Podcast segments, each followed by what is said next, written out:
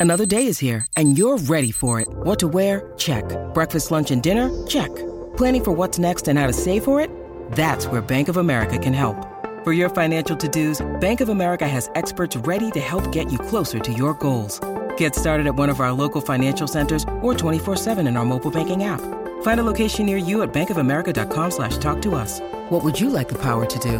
Mobile banking requires downloading the app and is only available for select devices. Message and data rates may apply. Bank of America and a member FDIC. Well, English cricket, Graham, goes back a long, long way, and uh, so does their relationship with the media. Um, in days gone by, England cricket teams who would have enforced the follow on and gone over to gone on to lose a test match would have been lambasted by um, those people that uh, travel and follow them, uh, the scribes, as they say.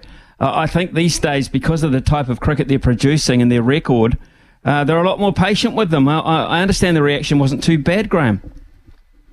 No, it wasn't that bad. Um, I'll tell you what, though, they're going to make a lot about that possible wide in the penultimate ball of the game. Um, there's a lot of chat about which umpire was standing on what end at the time, and obviously, you know, the sort of uh, uh, mentioning Chris Gaffaney, etc. So um, I think we can expect to hear a bit about that over the next few days. Um, they're also not happy, and this is the sort of thing that comes up in this country. They're not happy that Ben Stokes is going to the IPL, um, given his injury concerns. And you know, it was uh, yeah, another factor in this Test match was that Stokes pretty much didn't bowl, um, and so they've they've, they've got Stokes' number a little bit, um, although he did redeem himself yesterday a bit by how he batted until that awful shot that he played to get out.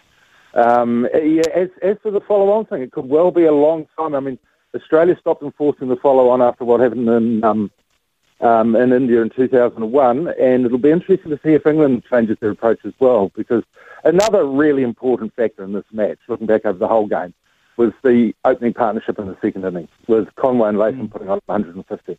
Yeah, I don't think England expected that at all. You know, their their whole gamble in terms of enforcing the follow on was to rip the top off again, and that's why Anderson hadn't bowled before they enforced the follow on that day, was so, so that he was fresh.